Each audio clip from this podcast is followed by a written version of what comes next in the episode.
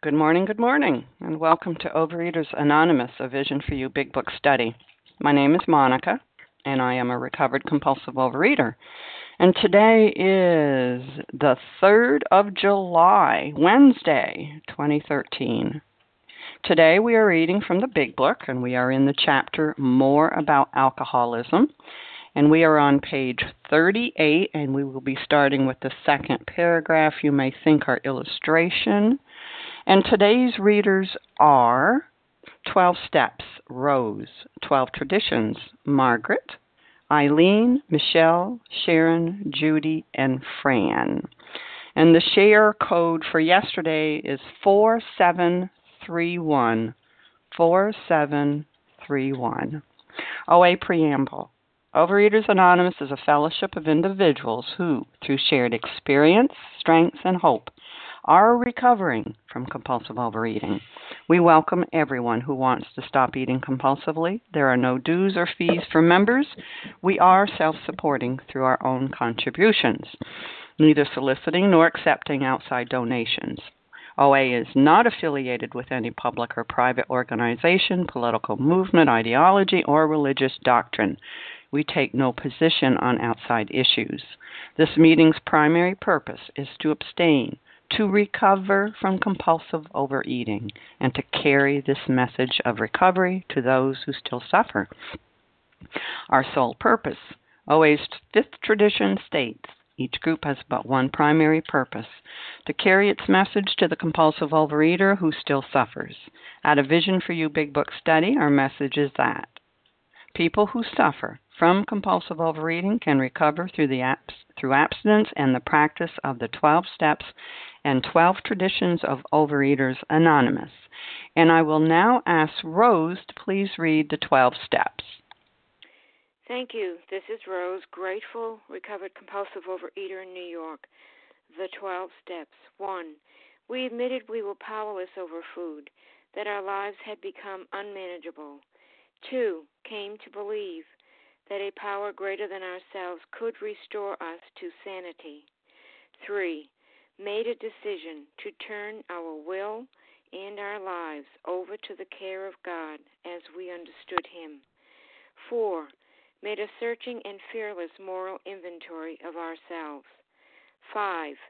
Admitted to God, to ourselves, and to another human being the exact nature of our wrongs. 6.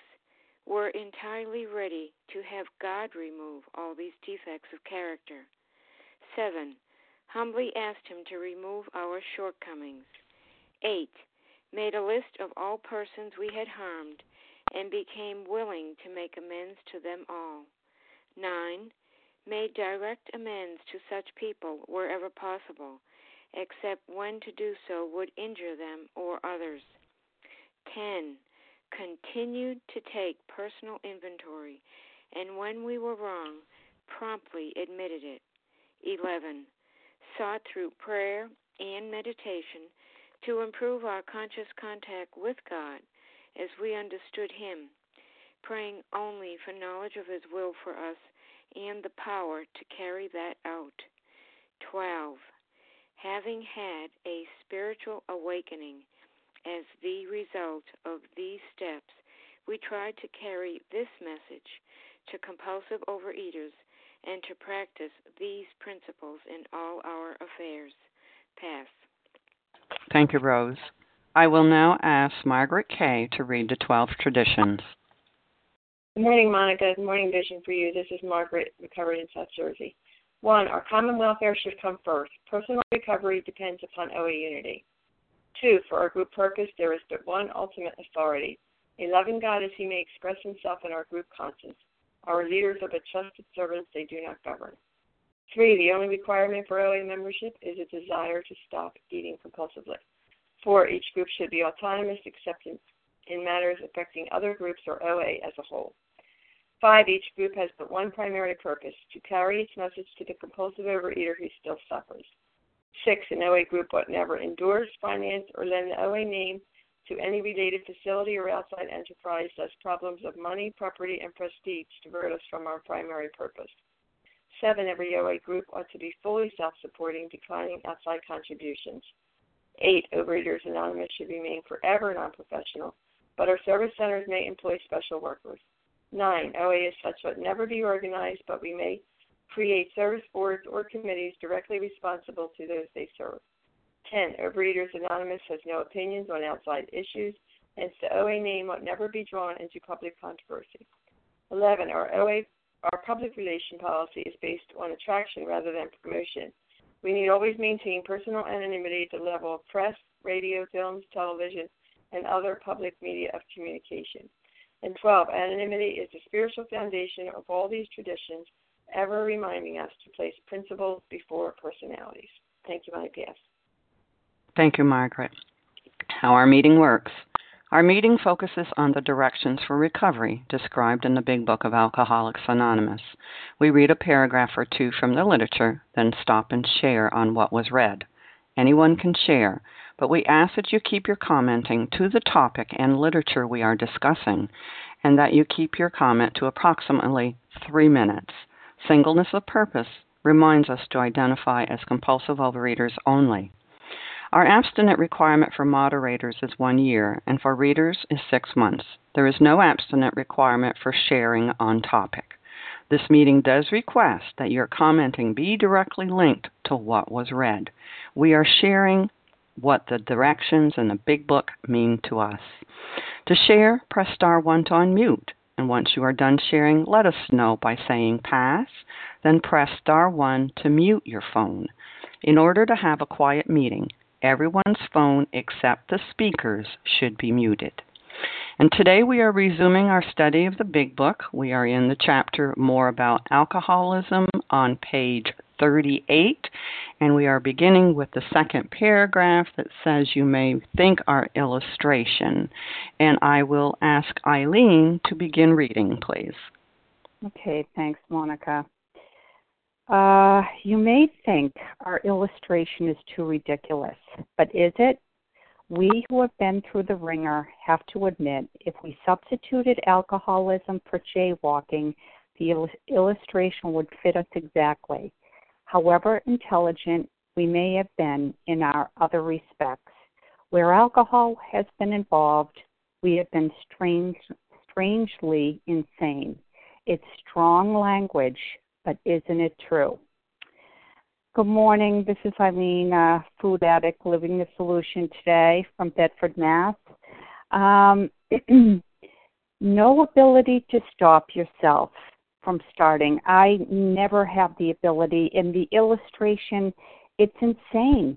It's ridiculous about a gentleman going out into the street and jaywalking uh, and hurting himself severely each and every time. But that that's exactly what the alcoholic or the compulsive overeater would do. I know I did it. You know, I was led to the solution many, many years ago, and I knew what it was. I could relate to everybody in that room talking about stuffing their feelings down with the food, but I couldn't stop that's the insanity of what people have spoken about the ment- mental phenomenon you know um that you just keep on going out there and picking up and uh the illustration for jaywalking it it it, it fits us exactly. You know we know better but we still go out and do it. Uh and our intelligence can't save us.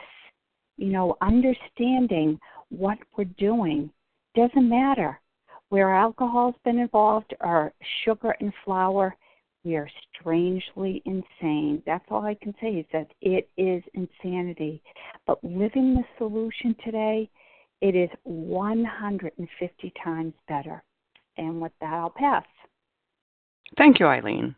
Would anyone like to comment on this paragraph? This is Katie from Boston.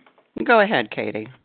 Good morning, everyone. My name is Katie, and I'm a recovered compulsive overeater from Boston, Massachusetts. Thank you for allowing me to be of service this morning. Um, to be honest, I had a spiritual awakening with this um, reading when I came to this part of the book um, with my sponsor. I had had it smashed home to me, you know, that I really am a, a, a compulsive overeater, and I am truly insane um, in my thinking. Um, I have an allergy of the body and the obsession of the mind. Um, but what really hit home to me when I was in this part of the reading was not actually always my behavior with food. It was my behavior as an abstinent woman um, one of the things that I saw is that just like the jaywalker, I found solutions as a woman in recovery, or so I thought as a woman in recovery, that that I thought were my solutions to life, that were that were human powers. So I found a job, and four I found the same job in four different areas with the same title, and rationalized to myself and everybody around me, oh, it's going to be different this time, you know, and I'm and I'm not going to get hit by a car and I'm not going to get run over. I'm not going to get pulled p- pulled to the, you know, um manager's office and told, "Katie, you have no people skills. What do you like what what are you thinking that you can talk to people?" Um like this and when i read this part about jaywalking when i inserted my solutions to my life because i you know was dieting the oa diet and i thought okay so now i need to get my stuff where's my man where's my job where's my this why? Because I was still inserting human powers as my solution for my disease, but they're not. They're not my solution. God is. And um, it was really, really in, in, incredible to see that, not just where food has been involved, yes, where food is involved, I was strangely insane, and that in in all areas of my life, my sponsor really smashed home to me like, I I am insane. You know, yes, I can be functional in certain areas, but um, you know, I I put the cart before the horse. I think that um, things outside of me are going to fix me and make me better, and they don't. Just like with the food, you know, the food will never will never fix me, and and it is insane for me to go back and pick up the food despite, and I can have that knowledge and do it numerous times times it is insane for me as well to substitute other things. Um, you know, the only solution today in my life, thank you God, any problem I have, the solution is God. Uh, and with that, I pass. Thank you, Katie. Would anyone else like to comment on this paragraph? Hi, it's Linda from Connecticut. I'd like to share, if I may. Go, go ahead, Linda. Good morning, Monica. Hi, everybody. Uh, I'm Linda from Connecticut, and I am, thank God, a recovered compulsive overeater. The word insane, I talked about it last week too. I had trouble with it because it's almost old fashioned. It's not a word that uh, mental health people use. Uh, well, at any rate. Um, but I, I understood the idea of very erratic behavior and stuff, and I had to subst- work for me self destructiveness. If I looked at the self destructiveness in my eating, then I could think of it as insanity because it's so anti life. Normal people, healthy minded people, don't self destruct. They don't cut, they don't overeat or undereat, they don't drink to excess.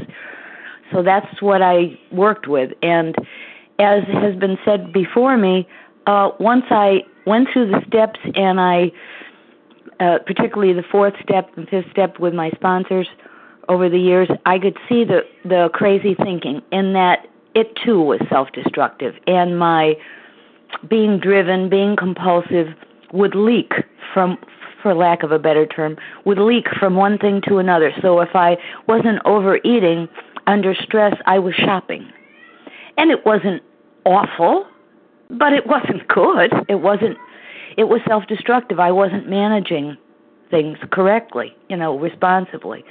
And I had a lot of growing up to do. Or I'd uh, I'd be seeking a man, I'm single, and I'd pick definitely a serial killer, for sure. And they're all the same. It was that low self esteem that showed up in my step work. So what I'm trying to say is that I need God for every aspect of my life. Of course, I'd like a partner.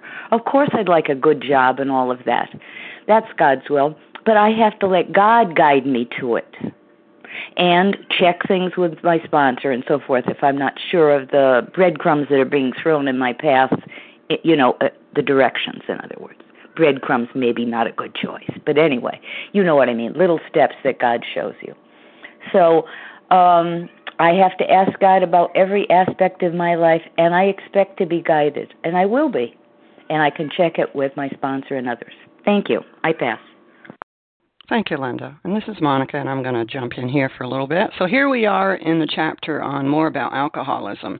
And again, this whole chapter has to do with the obsession of the mind, this abnormal thinking of ours, you know, this insanity of ours that we have. That is a greater aspect of our disease. And so, in this paragraph, they're trying to get across to us however intelligent we may have been in other respects. Where alcohol has been involved, we have been strangely insane. You know, so however intelligent, you know, we've been we can be highly functional in all other areas of our life, but when it comes to this area, food, alcohol, we are in, we are abnormal. You know, they keep using the word insane, but if and, and we are and we are. And this is what I have to understand that however intelligent I have been in other ways, when it comes to my thinking, I am warped. I am abnormal in this department. And nothing I do or think has worked against it. I'm powerless over this. When that, my mind starts giving me the lie that it's going to be different this time, I'll be able to control it. Well, I've been good for such a long time, it'll be okay. I be, I would believe it every time. This is the insanity. I believed a lie. And what did that do whenever I did? You know, I got the same pain, the same agony over and over and over again, and yet I continued to do the same things expecting different results. This is abnormal thinking, and this is why we need a higher power that's greater than my abnormal thinking that can come in here and give me um, a pause so I can do something different, change, and that's what working through the steps and getting the spiritual awakening is all about a change in your thinking, a change in your attitude. And with that, I will pass. And would anyone else like to comment on this paragraph before we move on? It's Leah. Leah, go ahead. Hey, good morning, Monica. Good morning, everybody. My name is Leah. I'm a recovered compulsive overeater. We who have been through the wringer have to admit if we substituted alcoholism for jaywalking, the illustrations would fit us exactly. And it is exhausting, this disease. You know, this disease, it wore me out. The madness was so severe. Um, I was exhausted from this lifestyle, from this vicious cycle. It says, however intelligent we may have been in other respects, where alcohol has been involved, we have been strangely insane. It's strong language, but isn't it true?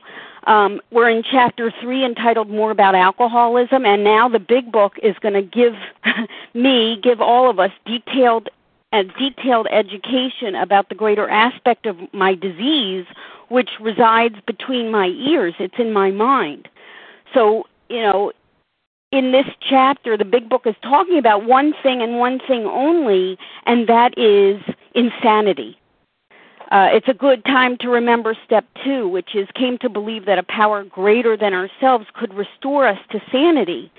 Now, if if I had to be restored to sanity, then that indicates that I must be insane.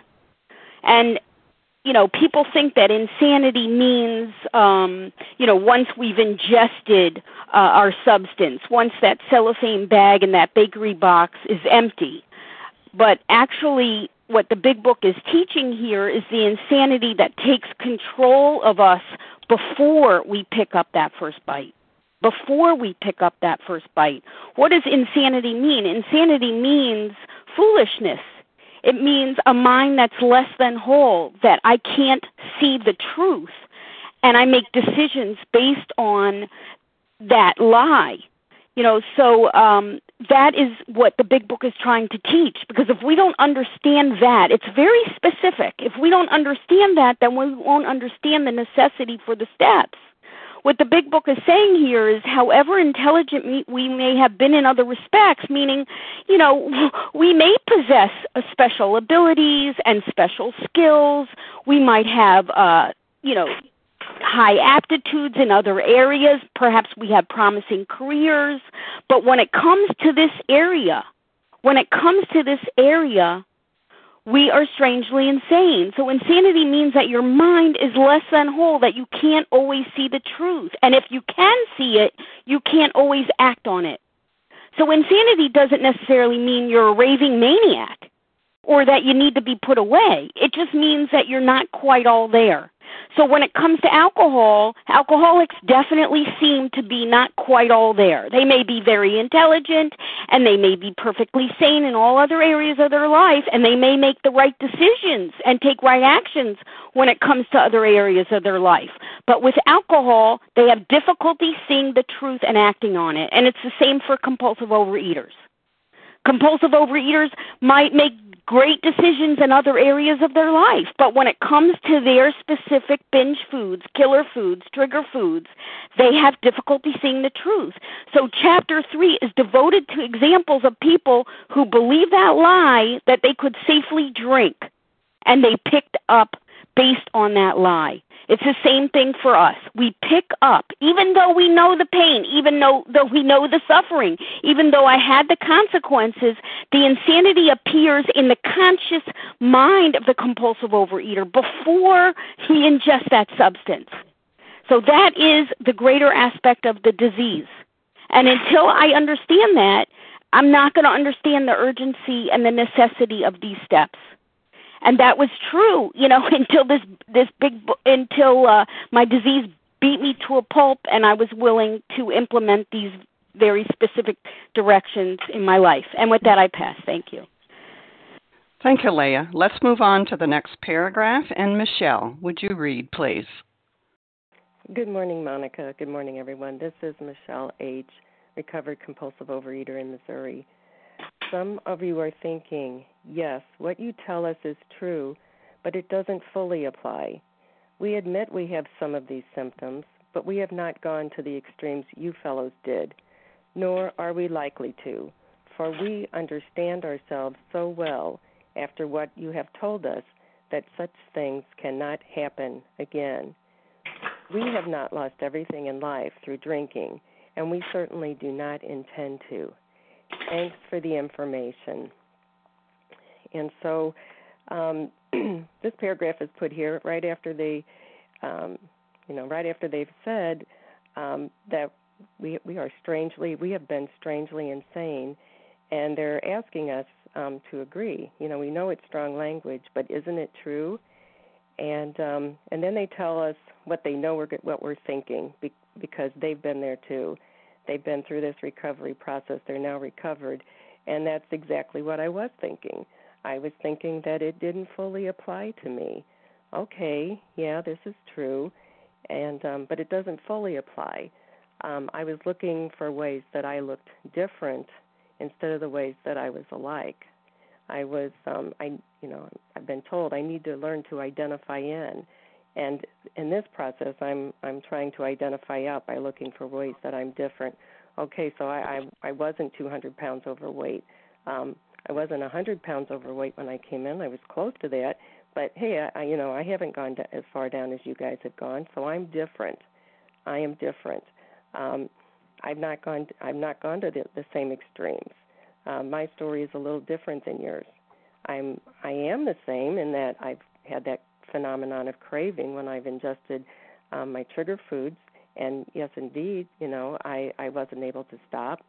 And um, I've implemented a lot of diets like the rest of um, rest of the folks, but I'm somehow I'm different because somehow I think that I've I've got still some control, and I haven't lost everything.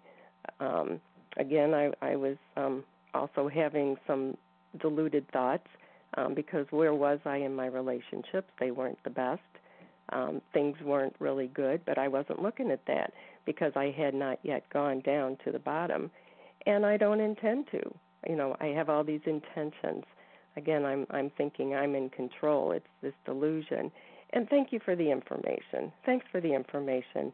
Um, I understand myself so well, and um, and again, this this is saying, okay, we know exactly what you're going to think, and we're going to tell you we know where you're going to go Um, but they're saying this because you know if I go there and I stay there and I don't identify in, then I'm not going to I'm not going to get to the solution. I'm going to find all the ways that I'm different.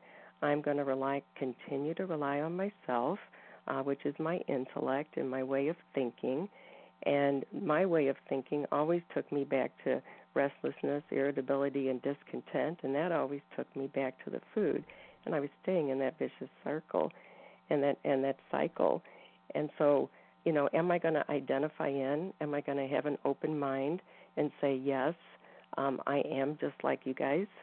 I am just like my fellows. I am a real compulsive overeater, and um, I need to listen. I need to pay attention because these recovered folks who are writing this book have gone before me, and um, they're telling me this doesn't work.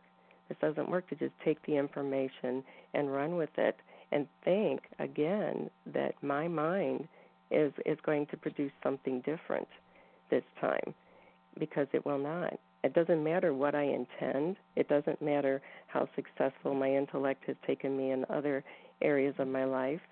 Um, if I don't believe these recovered folks that um, that this applies to me, that I I am the same, I'm going to get the same results if I keep doing the same thing and and the solution is not for me to rely on myself the solution is me uh, to become open minded and to take these steps and learn that the solution is a power greater than myself. I have a weak mind when it comes to food when it comes to compulsive overeating and i need a power greater than me um, to guide me.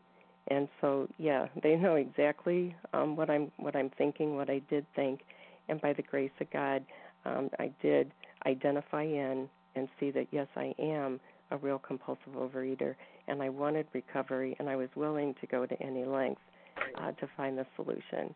Thanks for allowing me to share. I pass. This is Reva. Thank, thank you, Michelle. And who would like to share? Katie. This is Janice. Um, um, I, Reva. I think I, I think I heard Okay, I heard Reva and I heard a Katie, and we'll have to go from there. Reva. And Janet. I mean Katie. Katie. Katie, thank you.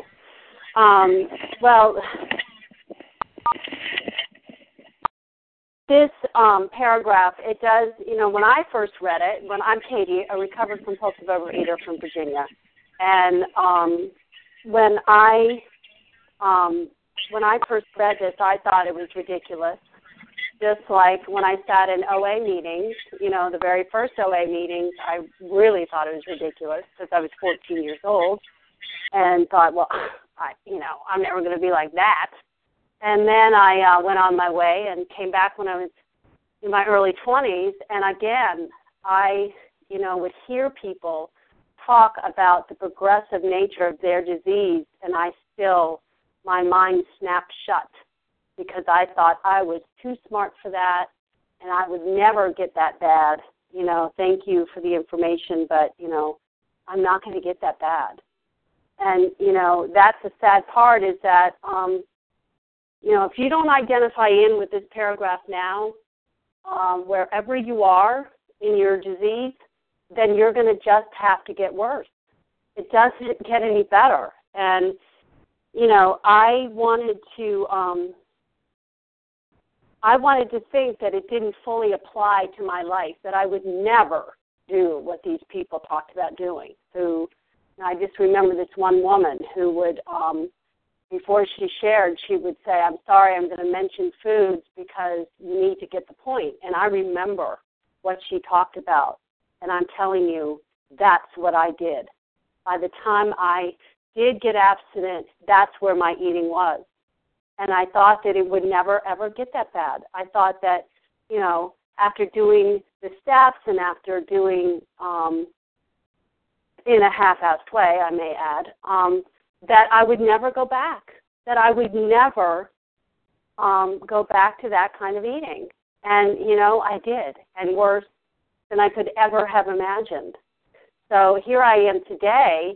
Thank you, God. I have not had the desire nor the um, you know I have not picked up a food that would trigger the allergy and the mental obsession for over 25 years. But I'm telling you that I still know that it's in me to do that again. I know that I have decades of life ahead of me, and it can be a life full of, uh, of truth and growth and spiritual connection, or it can be a living hell because you know we hear on these this line every day of people who spend decades in relapse. And you know if i don't believe that that's out there for me then i'm going to do it. Because if i think i'm better i think i'm above my higher power then i am going to be in serious trouble. And um you know this line we have not lost everything in life through drinking and we certainly do not intend to. Well who intends to be a compulsive overeater or an alcoholic. I don't know anybody who wakes up when they're, you know, 10, 11, and 12 and say, you know, mommy asked me what I want to be when I grow up, and I think I want to be a compulsive overeater who eats out of trash cans. That sounds really cool. No, that is not our dream. That is no one's goal. But I'm telling you, this disease is cunning, baffling, and powerful. And it doesn't care what my desires are. It doesn't care how smart I am. It doesn't care any of that. But my higher power is bigger than my disease. And that is who I wake up to every morning and say, God, I'm in your hands today. I can't control the universe. I can't control anything. Thank you, Katie. I think we lost you. Riva, if you want to go next, and then Janice. Star one, Riva.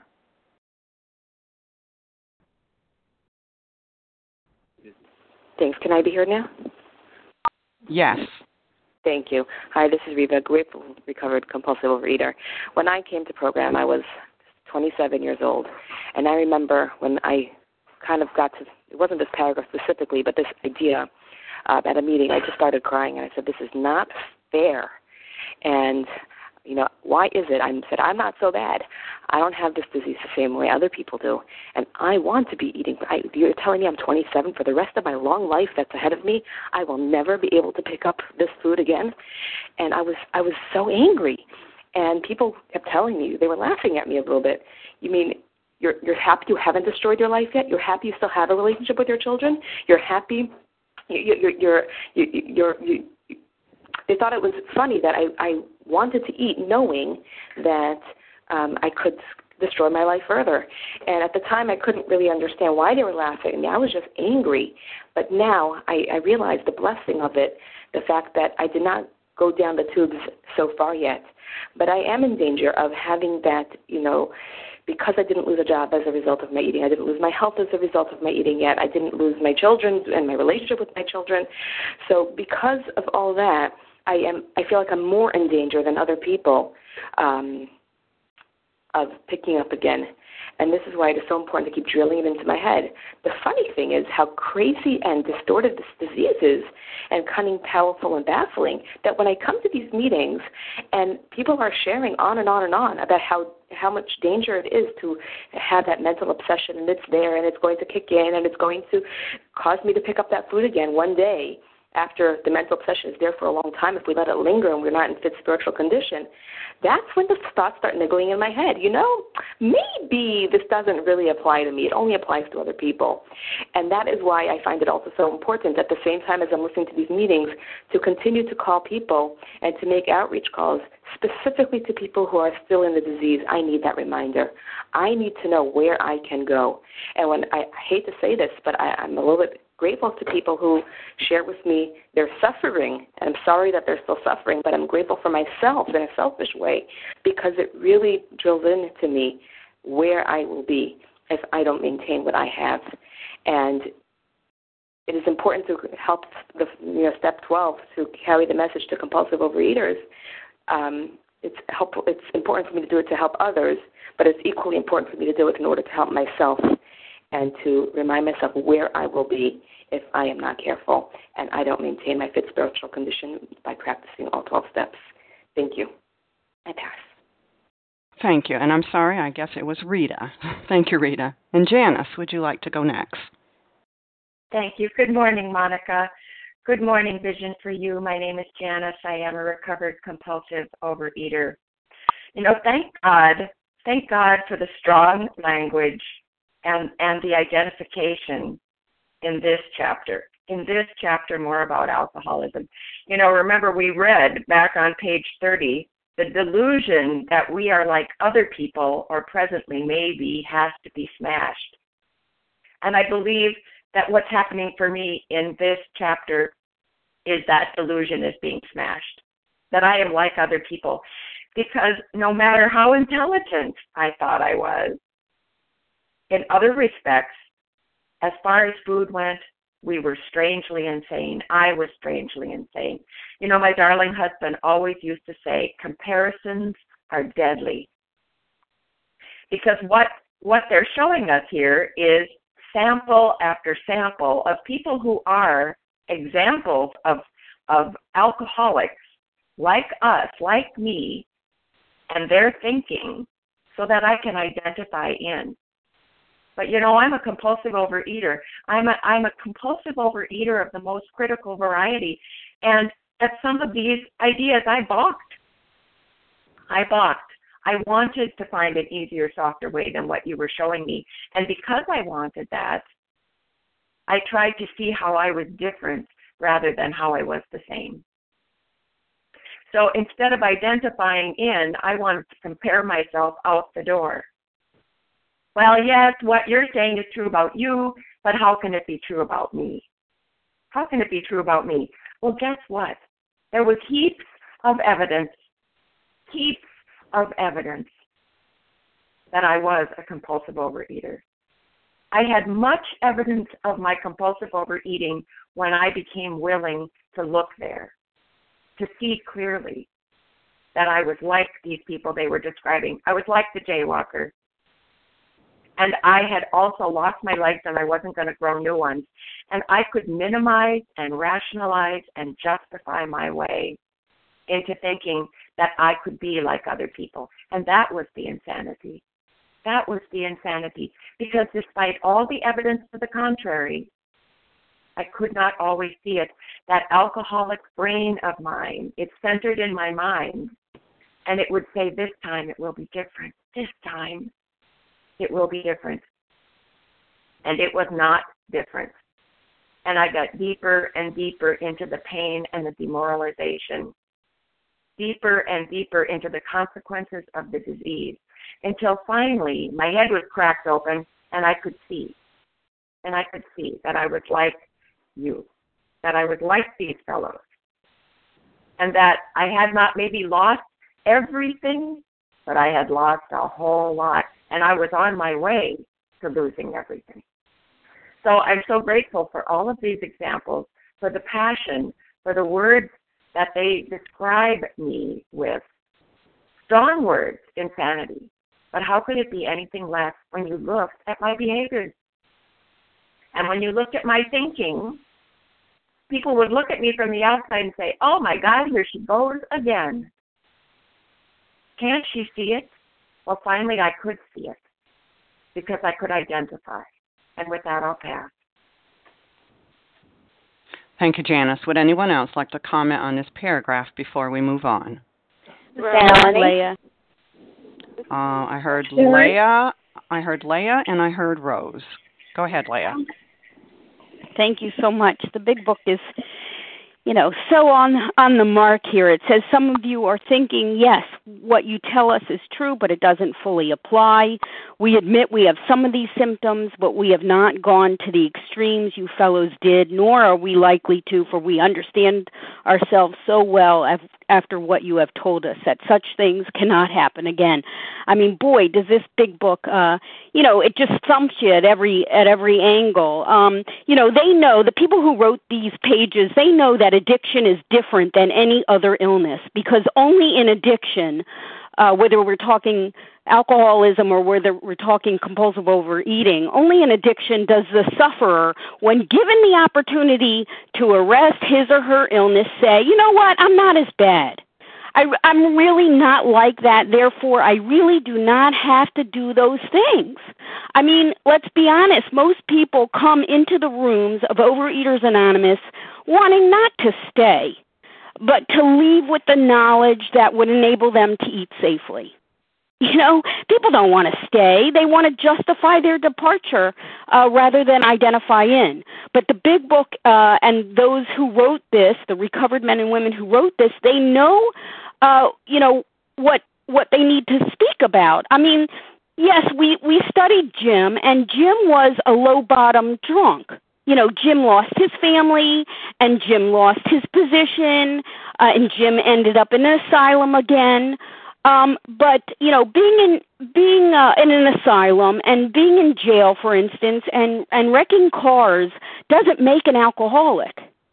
What makes an alcoholic is a twofold illness: allergy of the body and obsession of the mind.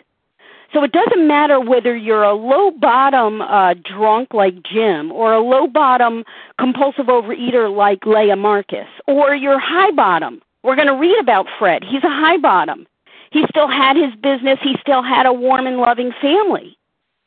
Um, it doesn't really matter whether you're a high bottom compulsive overeater. Both believe a lie before they pick up a first bite. Both Jim and we'll read about Fred both believed a lie before they picked up a drink.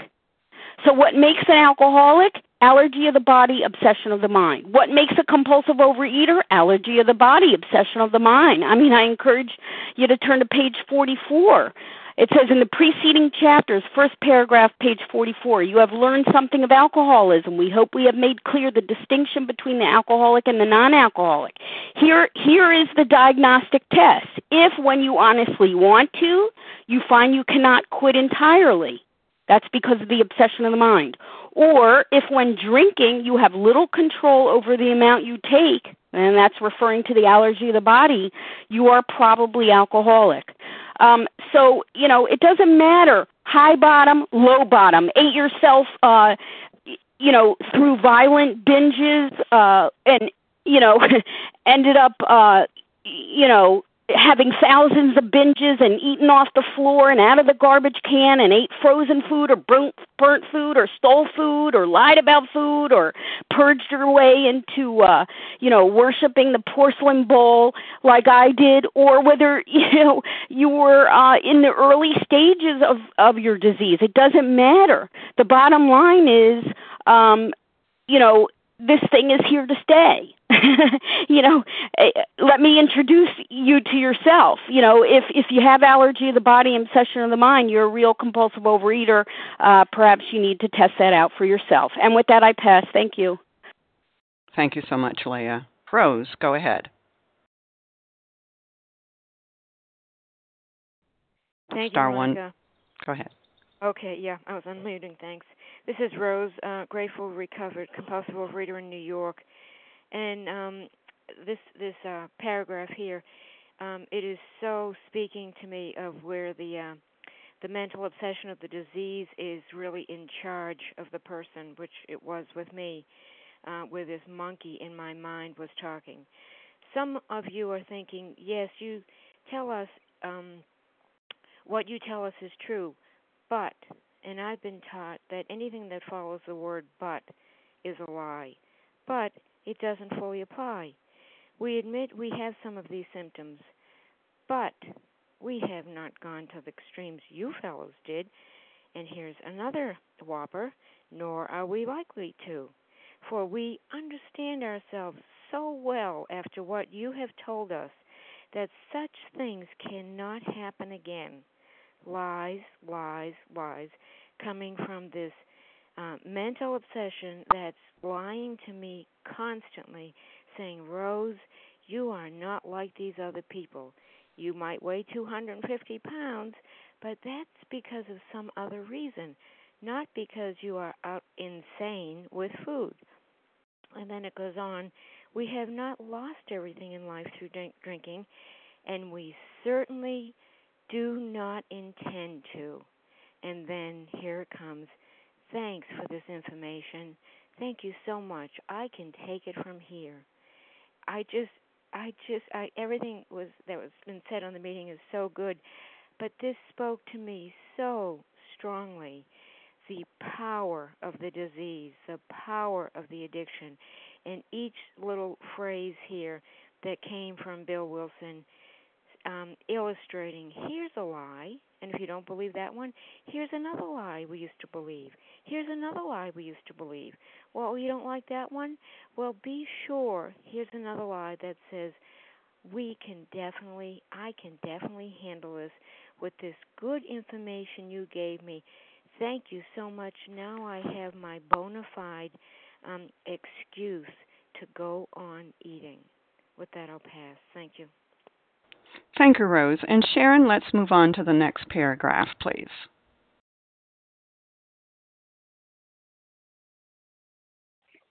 Good morning. Thank you, Monica, and good morning to all. This is Sharon, a recovered compulsive overeater. So grateful to be on the line this morning.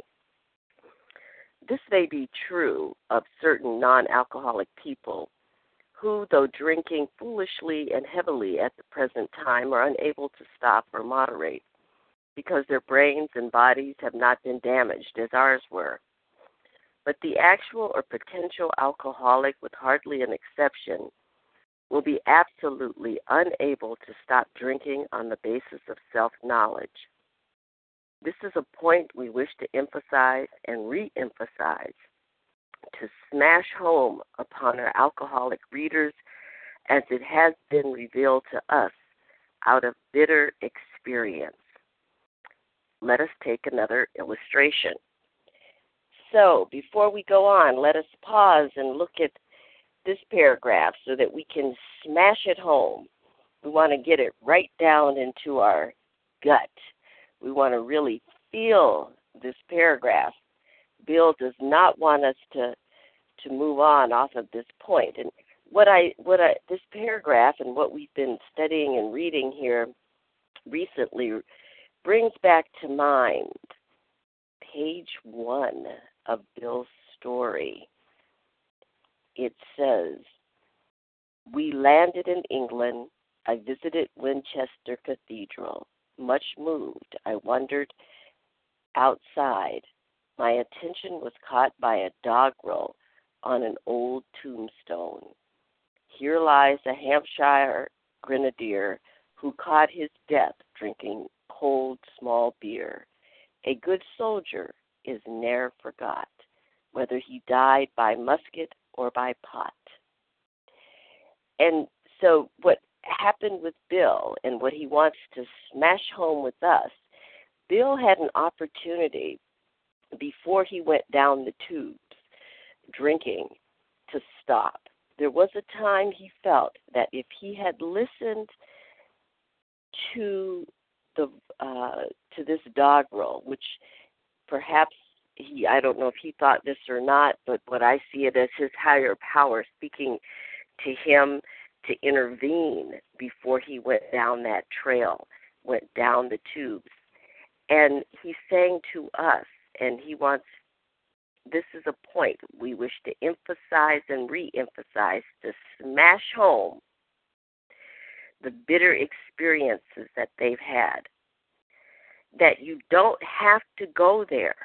You don't have to go to the lengths that many of us went to. You don't have to suffer because you know there is a power greater than you that is speaking to you right now and is intervening and saying to you, stop. Your way is not working, has not worked, and will not work. Listen, because the end, the end of where you're going, can be spoken about in this doggerel. From those who have died, from those who have suffered and suffered, they speak and say that our way, your way of trying over and over and over again, doing the same thing and getting the same results, which is right back in the food, right back in the food, over and over. It didn't work. It's not going to work. And until you stop and do something different, until you change and never go back to that way, until you stop, turn direction, and never go back, until then, you will keep getting that same thing. You will keep getting right back in the food.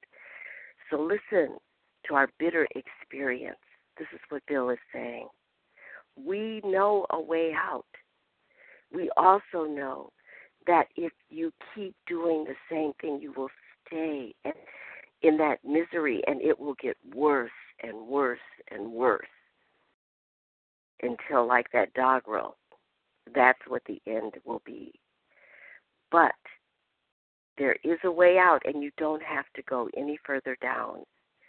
You can actually be where you're at and have a great life, and yet know that sometimes you eat out of control.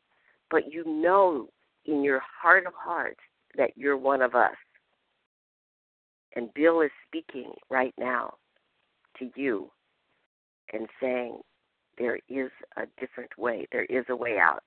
And then we're going to go on and and and um, continue to try to hit this home. And with that, I pass. Thank you, Sharon. Would anyone like to comment on this paragraph? Hi, Judy. I didn't. I, I heard two people, but I didn't catch either name. Kim. Adi. Kim Adi. Kim, go ahead. Good morning, Monica. Good morning, my fellows. My name is Kim G, and I am a recovered compulsive overeater from South Jersey. This is so critical. This is so critical. It's letting us know the difference in here, or it's reemphasizing the difference between the alcoholic and the non-alcoholic. Because it's saying this may be true for certain non-alcoholics that they're drinking foolishly and heavily at the present time, but are able to stop or moderate. But if we are a true compulsive overeater, the true or actual potential alcoholic, with hardly an exception, will be absolutely unable to stop drinking on the basis of self knowledge. And let me tell you, if I could tell you some stories about my drinking in my 20s, you would have told me to go to AA. I definitely had the classic symptoms. I can match some alcoholics from some of their stories. But a sufficient reason happened, and I scared myself, and I never drank again. So if I went to an AA meeting, I would have confused the real alcoholic. In fact, it would have been dangerous if I had gone to AA because I might have killed some people who thought they could go to a couple meetings and then stop drinking and not have to do the steps. And it's very confusing when we see people come into OA who get the diet and come to a couple meetings and get some self knowledge and they walk out the door and they're fine and we want that. But they probably I'm gonna postulate they're not compulsive overeaters. If you can truly come in and be told a diet, told a couple sayings, you know, don't drink, go to meetings, keep coming back, all those different things, and you can stop drinking, stop eating, and you are okay, you're not an alcoholic. You're not a compulsive overeater. Because we are being taught in this chapter what is the true nature of alcoholism? What is the true nature?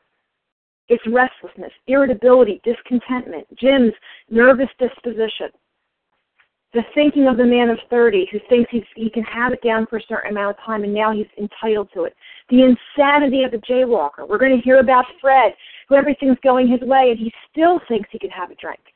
That's the true nature of alcoholism. So, what is the treatment for that? Well, for years, the treatment was alcohol. Alcohol would make those things go away. And once the alcohol could no longer work, once the consequences of the alcohol was so dire that we knew we were going to die with it and we knew we were going to die without it, we had to find a different treatment for the alcoholism. So, as a compulsive overeater, when I put the food down, my problems don't stop. That's when my problems start. When I put the food down, my problems start. Which is why I choose to pick up the food over and over and over. And now that the food is no longer working, now that the consequences are so dire, I need to find another treatment. And that treatment is the 12 steps. That treatment is a relationship with a higher power. But it's trying to drive home, it's trying to smash home the difference between the alcoholic and the non alcoholic. Because if you're not a compulsive overeater, congratulations, you can say thanks for the information and leave the rooms and you will be okay. But for the true compulsive overeater, we are learning here that we are cornered. And we are going to be forced, forced to work this 12 step program, or we are going to die. And with that, I pass. Thank you, Kim. Adi, go ahead. Hi, it's Adi. Um, I guess I want to say recovering compulsive eater. Um, I I love this uh, this reading. Um, I'm a little shy because it's the first time I'm really sharing um, as part of the meeting, but uh, I'm really at who this paragraph is um, is talking to because I'm at the point where I'm saying, "Am I? Am I not? Am I? Am I not?" And quite frankly, I am so scared um, because I am scared to leave because I can see myself as the potential compulsive eater. Um, I I haven't hit bottom, but but I, I, I see this and it's it scares me that this resonates so strong within me, but I, I see how it it is and uh, I'm just I just wanted to say that I'm grateful for for everybody sharing and I'm grateful to have this meeting and and and for hopefully getting the clarity. Um, you know, I'm doing a lot of writing and a lot of praying over this, and um, and trying to connect with my higher power and working with a sponsor. Um, but uh, I just I wanted to just really thank and say how grateful I am for everybody to be here on my journey for for self discovery. And with that, I'll pass. Thank you, Adi. Thank you to everyone who has shared. We will now close the reading uh, the meeting with the reading from the Big Book on page 164, followed by the Serenity Prayer. And Judy F., will you please read a vision for you, please? Yes, Monica, can you hear me? Yes, I can. Okay, great. Thank you. Our book is meant to be suggestive only. We realize we know only a little. God will constantly disclose more to you and to us. Ask Him in your morning meditation what you can do each day for the man who is still sick. The answers will come if your own house is in order. But obviously, you cannot transmit something you haven't got. See to it that your relationship with Him is right, and great events will come to pass for you and countless others. This is the great fact for us. Abandon yourself to God as you understand God. Admit your faults to Him and to your fellows. Clear away the wreckage of the past. Give freely of what you find and join us. We shall be with you in the fellowship of the Spirit, and you will surely meet some of us as you trudge the road of happy destiny. May God bless you and keep you until then. Pass.